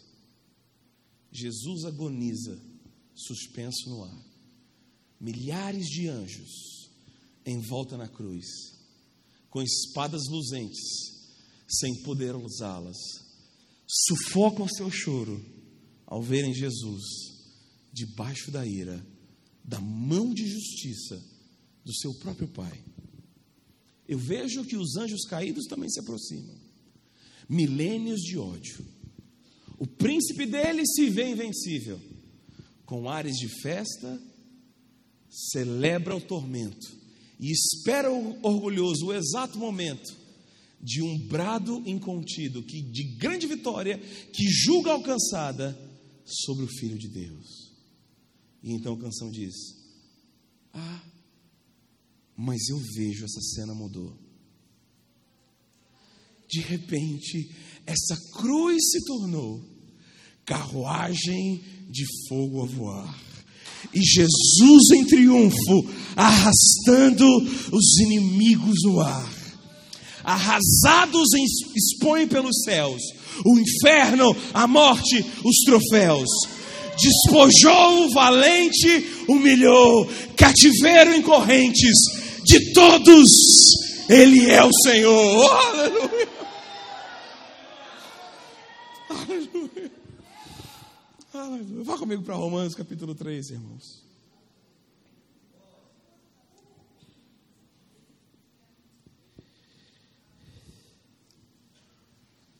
Aleluia.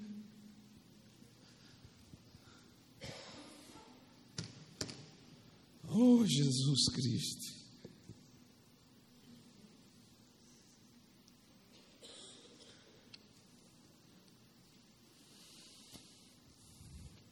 Você achou? 3, 23. Pois todos, pois todos o que, gente? Pecaram e destituídos da glória de Deus, ou carecem da glória de Deus. Sendo justificados como? Sendo justificados gratuitamente por Sua graça, mediante a redenção que há em Cristo Jesus, a quem Deus propôs no seu sangue como propiciação. O que quer dizer a palavra propiciação? Propiciação é o lado positivo da expiação. Expiação é e, e, e, as duas coisas são a redenção, amém, irmãos? A expiação é morrer no lugar de, propiciação é quando alguém morreu no meu lugar, eu me tornei propício diante de Deus. Por isso que a, a, tampa da arca se chamava o propiciatório, porque lá era, era, era aspergido sangue, e quando o sangue batia naquela tampa, o homem estava propício na presença de Deus agora. Você está comigo, irmãos? Então, vamos voltar para o texto, pelo amor de Deus. Eu tenho que me controlar a quem Deus propôs no seu sangue como propiciação mediante a fé, para manifestar a sua justiça, por ter Deus, na sua tolerância, deixado impunes os pecados anteriormente cometidos. Porque os sacrifícios na velha aliança não apagavam os pecados, mas permitiam a Deus tolerá-los. Você entende isso? E é por isso que quando o homem deixava de cumprir a lei, Deus executava juízo. Você está comigo, irmãos? Porque imagina, se você não paga nem o mínimo do cartão de crédito, a empresa vai te executar, sim ou não? Então Deus foi tolerando os pecados, pelo menos mediante aqueles sacrifícios. Mas aqueles pecados, eles não acabavam, eles estão agredindo Deus. Você está comigo? Mas Deus foi tolerando, Ele foi tolerando por quê? Porque Ele tinha em vista a manifestação da sua justiça no tempo presente, para Ele mesmo, Deus, ser o justo justificador daquele que tem fé em Jesus. Quando você crê em Jesus, Deus não ignora os seus pecados de forma injusta. Quando você crê em Jesus, é justo para Deus te declarar justo. Por que, que, é justo? Porque o seu pecado foi pago por Cristo Jesus. Então, quando em fé, e vamos começar sobre isso, você se identifica com Jesus, é imputado em você a justiça dele. É justo te chamar de justiça. É justo te justificar. Oh, aleluia. Deus não faz isso se violando. Você está comigo, irmãos? Porque a ira que você merecia caiu sobre ele. Você está comigo? É justo te declarar justo. É justo dizer que você é a justiça de Deus. Agora calma. Não foi na sua obra. Foi na obra dele. Por isso que você não é a justiça da Maria, do João, do José. Você é a justiça de Deus em Cristo Jesus. Você está comigo? E ele continua. Eu estava no 26, não é isso? Sim ou não? Tendo em vista a manifestação da sua justiça no tempo presente, para ele mesmo ser o justo e o justificador daquele que tem fé em Jesus. Onde pôs a jactância? Ou seja, do que é que o homem se gaba? O que é que o homem tem para se gloriar? Foi de todo o quê? Foi o que, gente? Excluída. O homem não tem do que se gloriar. Por que lei? Das obras? Não, pelo contrário, pela lei da fé. Concluímos, pois, que o homem é justificado pela fé, independente das obras da lei. A gente vai entrar nisso aqui segunda-feira. Está comigo?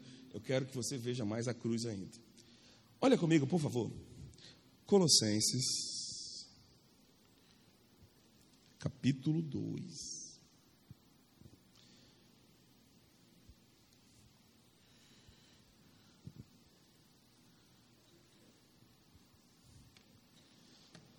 Vamos do versículo 6.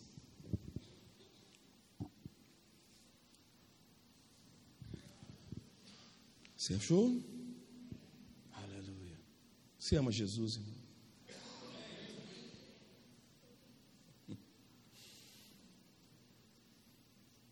É por causa dele, amém?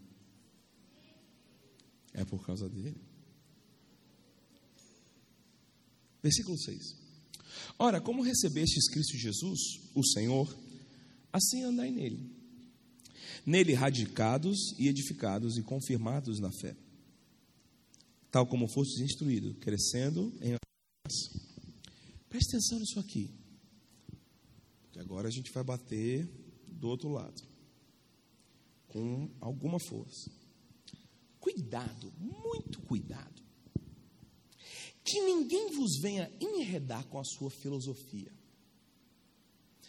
E vãs sutilezas, conforme a tradição dos homens, conforme rudimentos do mundo e não segundo Cristo. Porquanto nele habita corporalmente toda a. Deixa eu te explicar esse versículo aqui, se ainda resta alguma dúvida da dupla natureza de Cristo. Esse, o que esse versículo está dizendo? 9, está dizendo o seguinte: a plenitude da divindade habita no corpo de Cristo. Amém? Duas naturezas.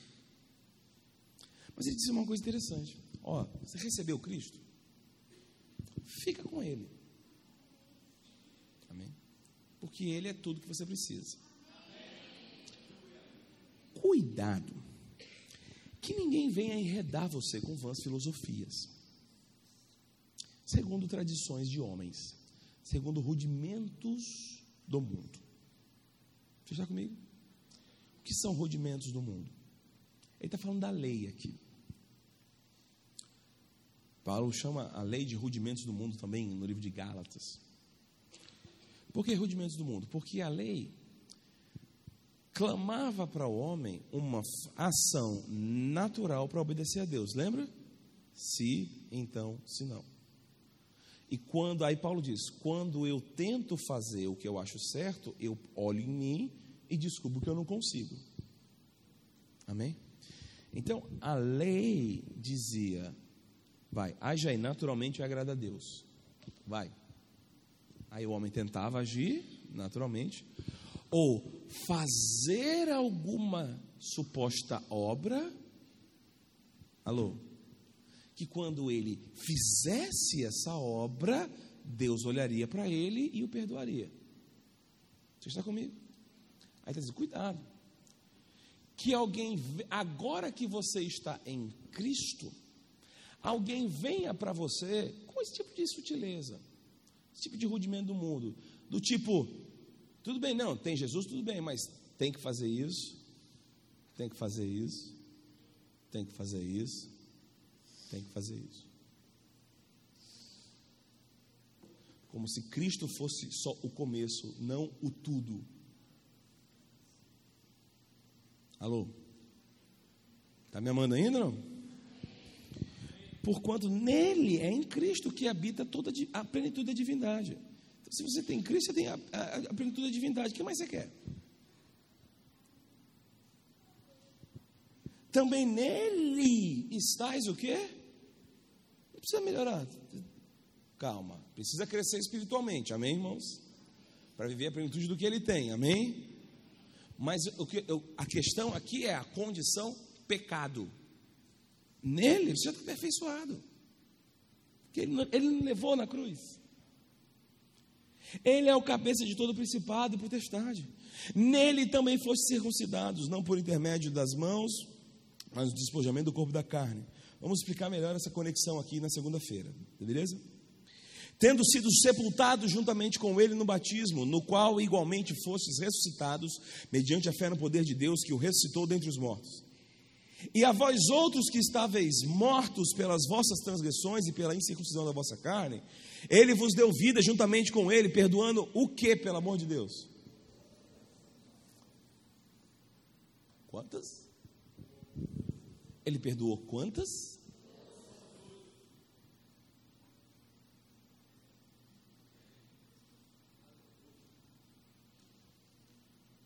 Na cruz, o que foi perdoado?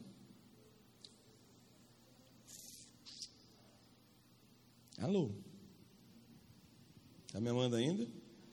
Pelo amor de Deus, não esqueça, baseado nessa argumentação, tudo que a gente construiu do horror do pecado até aqui, ok? Amém. Essa mania de viver no extremo que a igreja tem. Ainda assim, a Bíblia também diz, textualmente, que ele já perdoou o quê? Todos todos os pecados? Todos os pecados. Porque com uma oferta, diz Hebreus, aperfeiçoou para sempre. Você está comigo? Porque as ofertas do Velho Testamento eram ineficazes, por isso que eram oferecidas ano após ano. Mas como a dele resolveu, ela é uma por todas. Você está comigo, irmãos? Os sacrifícios da velha aliança, eles não pararam de ser oferecidos porque caíram em, uh, uh, porque não era mais para oferecer. Eles pararam de ser oferecidos porque o sacrifício de Cristo resolveu o problema. Você entendeu isso? Porque a lei se cumpriu nele. Então, ele é o fim da necessidade da lei mosaica. Porque o fim da lei é Cristo, para a justiça de todo o que nele crê. Amém?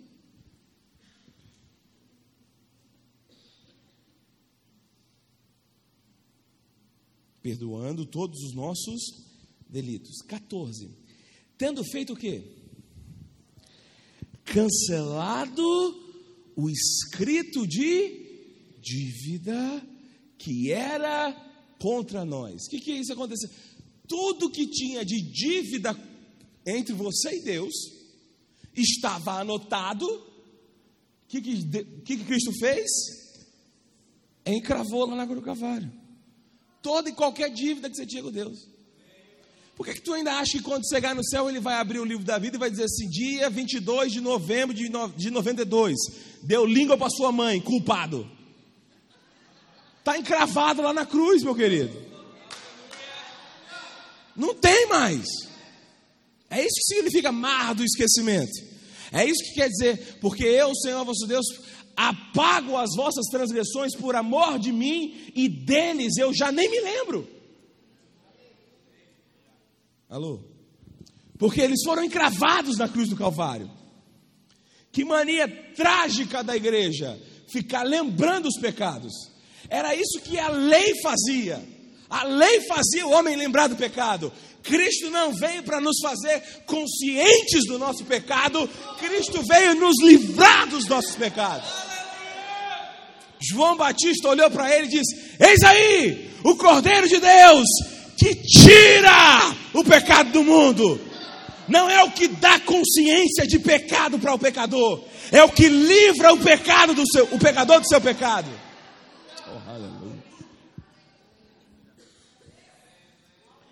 Tendo cancelado o escrito de dívida que era contra nós e que constava de ordenanças e que nos era prejudicial, removeu inteiramente removeu tudo, não resta nada para você fazer. Não tem mais nada para você poder chegar mais perto. Não, eu sei que Jesus perdoa, mas eu tenho que fazer isso para Deus. Não tem que fazer nada. Deus te aceita totalmente por causa de Cristo e não por sua causa. Não há o que você faça. Ele fez tudo. Oh, aleluia.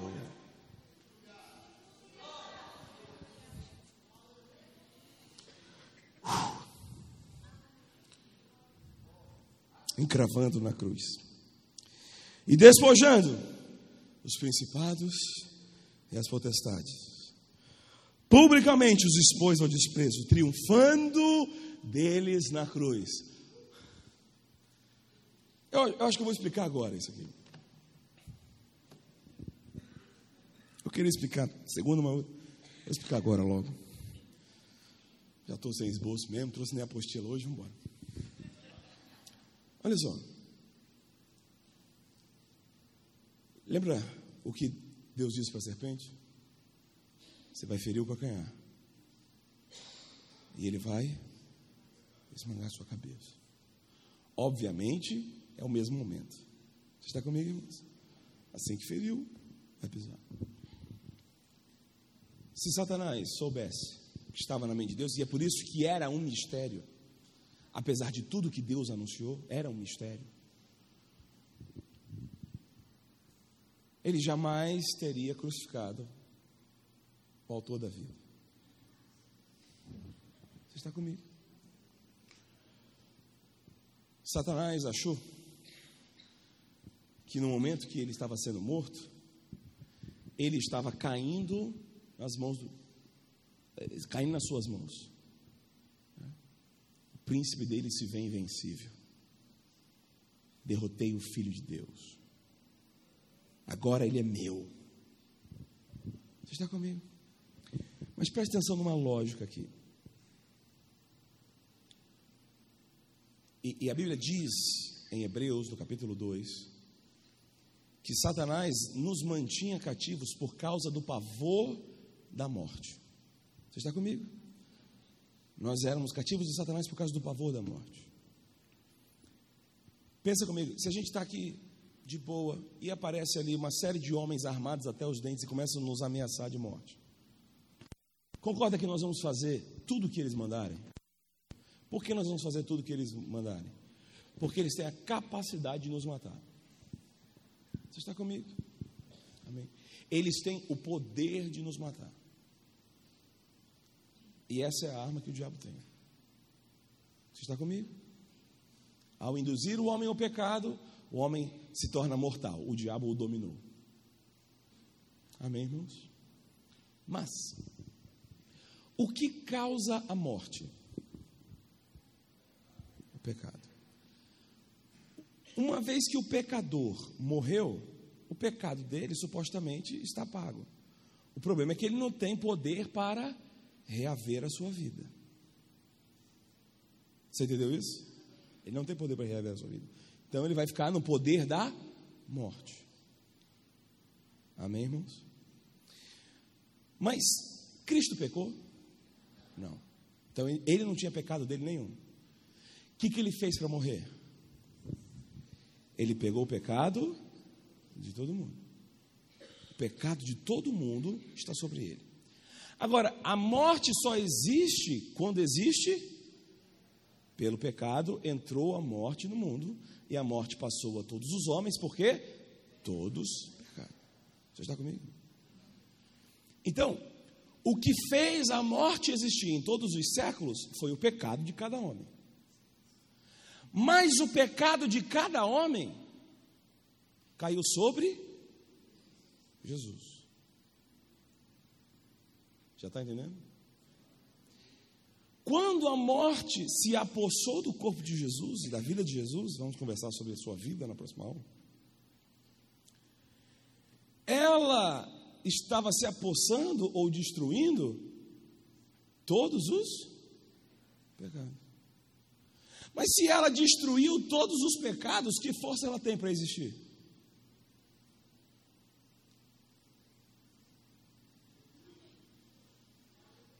Como é que ela segurava ele lá?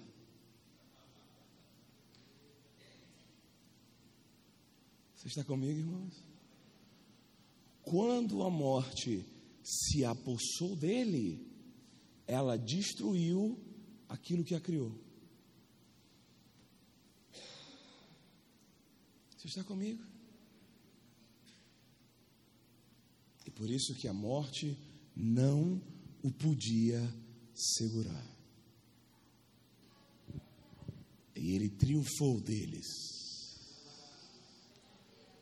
na cruz do Calvário. Você está comigo, irmãos? Quando ele chegou lá, vamos conversar sobre isso segunda-feira. E a morte olhou para si mesma. Ela estava despojada de todo poder. Ele deve ter olhado para ela e dito: Tchau.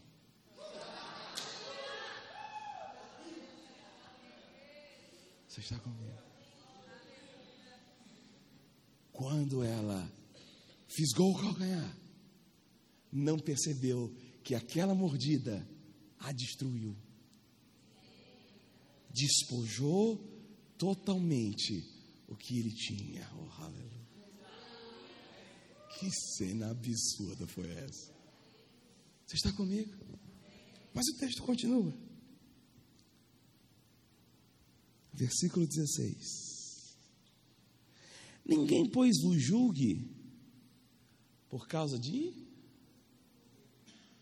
comida, bebida, dia de festa, lua nova ou sábados. Sabe por quê? Porque isso é uma religião exterior. Religião exterior não ter valor algum. Ela valeu por um tempo para mostrar para o homem que ele era pecador. Mas uma vez que o pecado foi vencido, a religião exterior não é nada.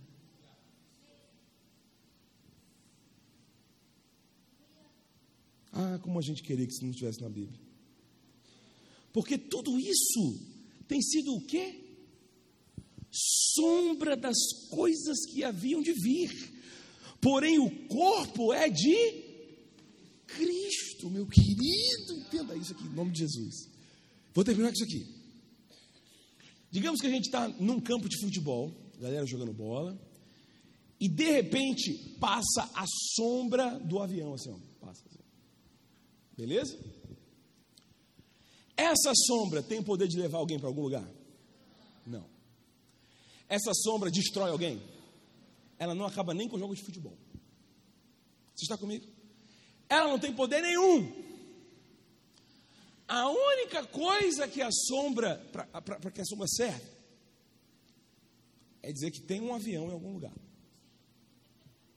Você está comigo? E não dá nem para saber exatamente qual é o avião. Dá para saber no máximo se ele é turbohélice, se ele é turbina. Você está comigo? Se ele tem duas ou quatro turbinas. Mas pouca coisa a gente sabe a respeito disso. A única coisa que a gente sabe é que em algum lugar no céu tem um avião. E calma, a luz está nele. A luz está batendo no avião e a sombra passa no campo. A sombra não tem poder nenhum. Uma vez dentro do avião, de que me serve a sombra?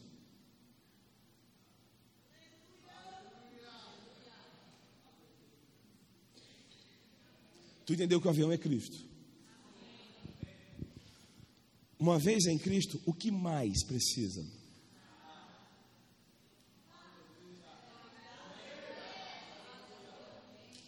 Cuidado, que ninguém vos julgue por causa de comida, bebida. Você está em Cristo. Em nome de Jesus, em nome de Jesus. Não vai fazer igual o pessoal fazia, que Paulo teve que corrigir. Dizer, ah, então posso pecar à vontade? Não. Porque tudo isso foi para você ficar livre do pecado. Mas o que eu estou dizendo aqui é que o esforço extra é desnecessário. Alô? A tentativa humana de agradar a Deus é desnecessária. Por quê? Porque eu estou em Cristo. O que mais eu preciso fazer? Ele cancelou minha dívida. Ele venceu meu adversário. Ele destruiu o que me prendia. Agora pensa comigo. Entraram os homens armados aqui, até os dentes. De repente, uma força superior arrancou todas as armas deles. O que, que eles têm contra nós? Você está comigo? É por isso que no Novo Testamento, por todo o Velho Testamento, toda vez que um autor bíblico ia falar da grandeza do poder de Deus, ele citava a criação. Não era assim? O Deus que criou os céus e a terra, que fez todas as coisas. Mas quando Paulo quer falar sobre a grandeza, a sobreexcelente grandeza do seu poder, ele fala do que? O mesmo poder que exerceu ele em Cristo Jesus, ressuscitando-o dentre os mortos. Porque mesmo eu sabendo que Deus me criou, eu fiquei escravo de Satanás. E eu fiquei escravo de Satanás por causa do quê? Do pavor da morte. Mas quando eu vi Cristo ressuscitado, então, então Satanás não tem mais nada.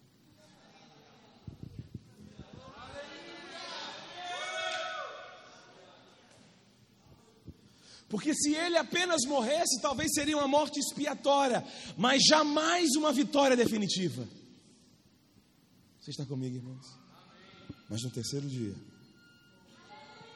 ele se levantou como vivo. E já não resta mais nada. Tudo está consumado. Seja abençoado na prática dessa palavra.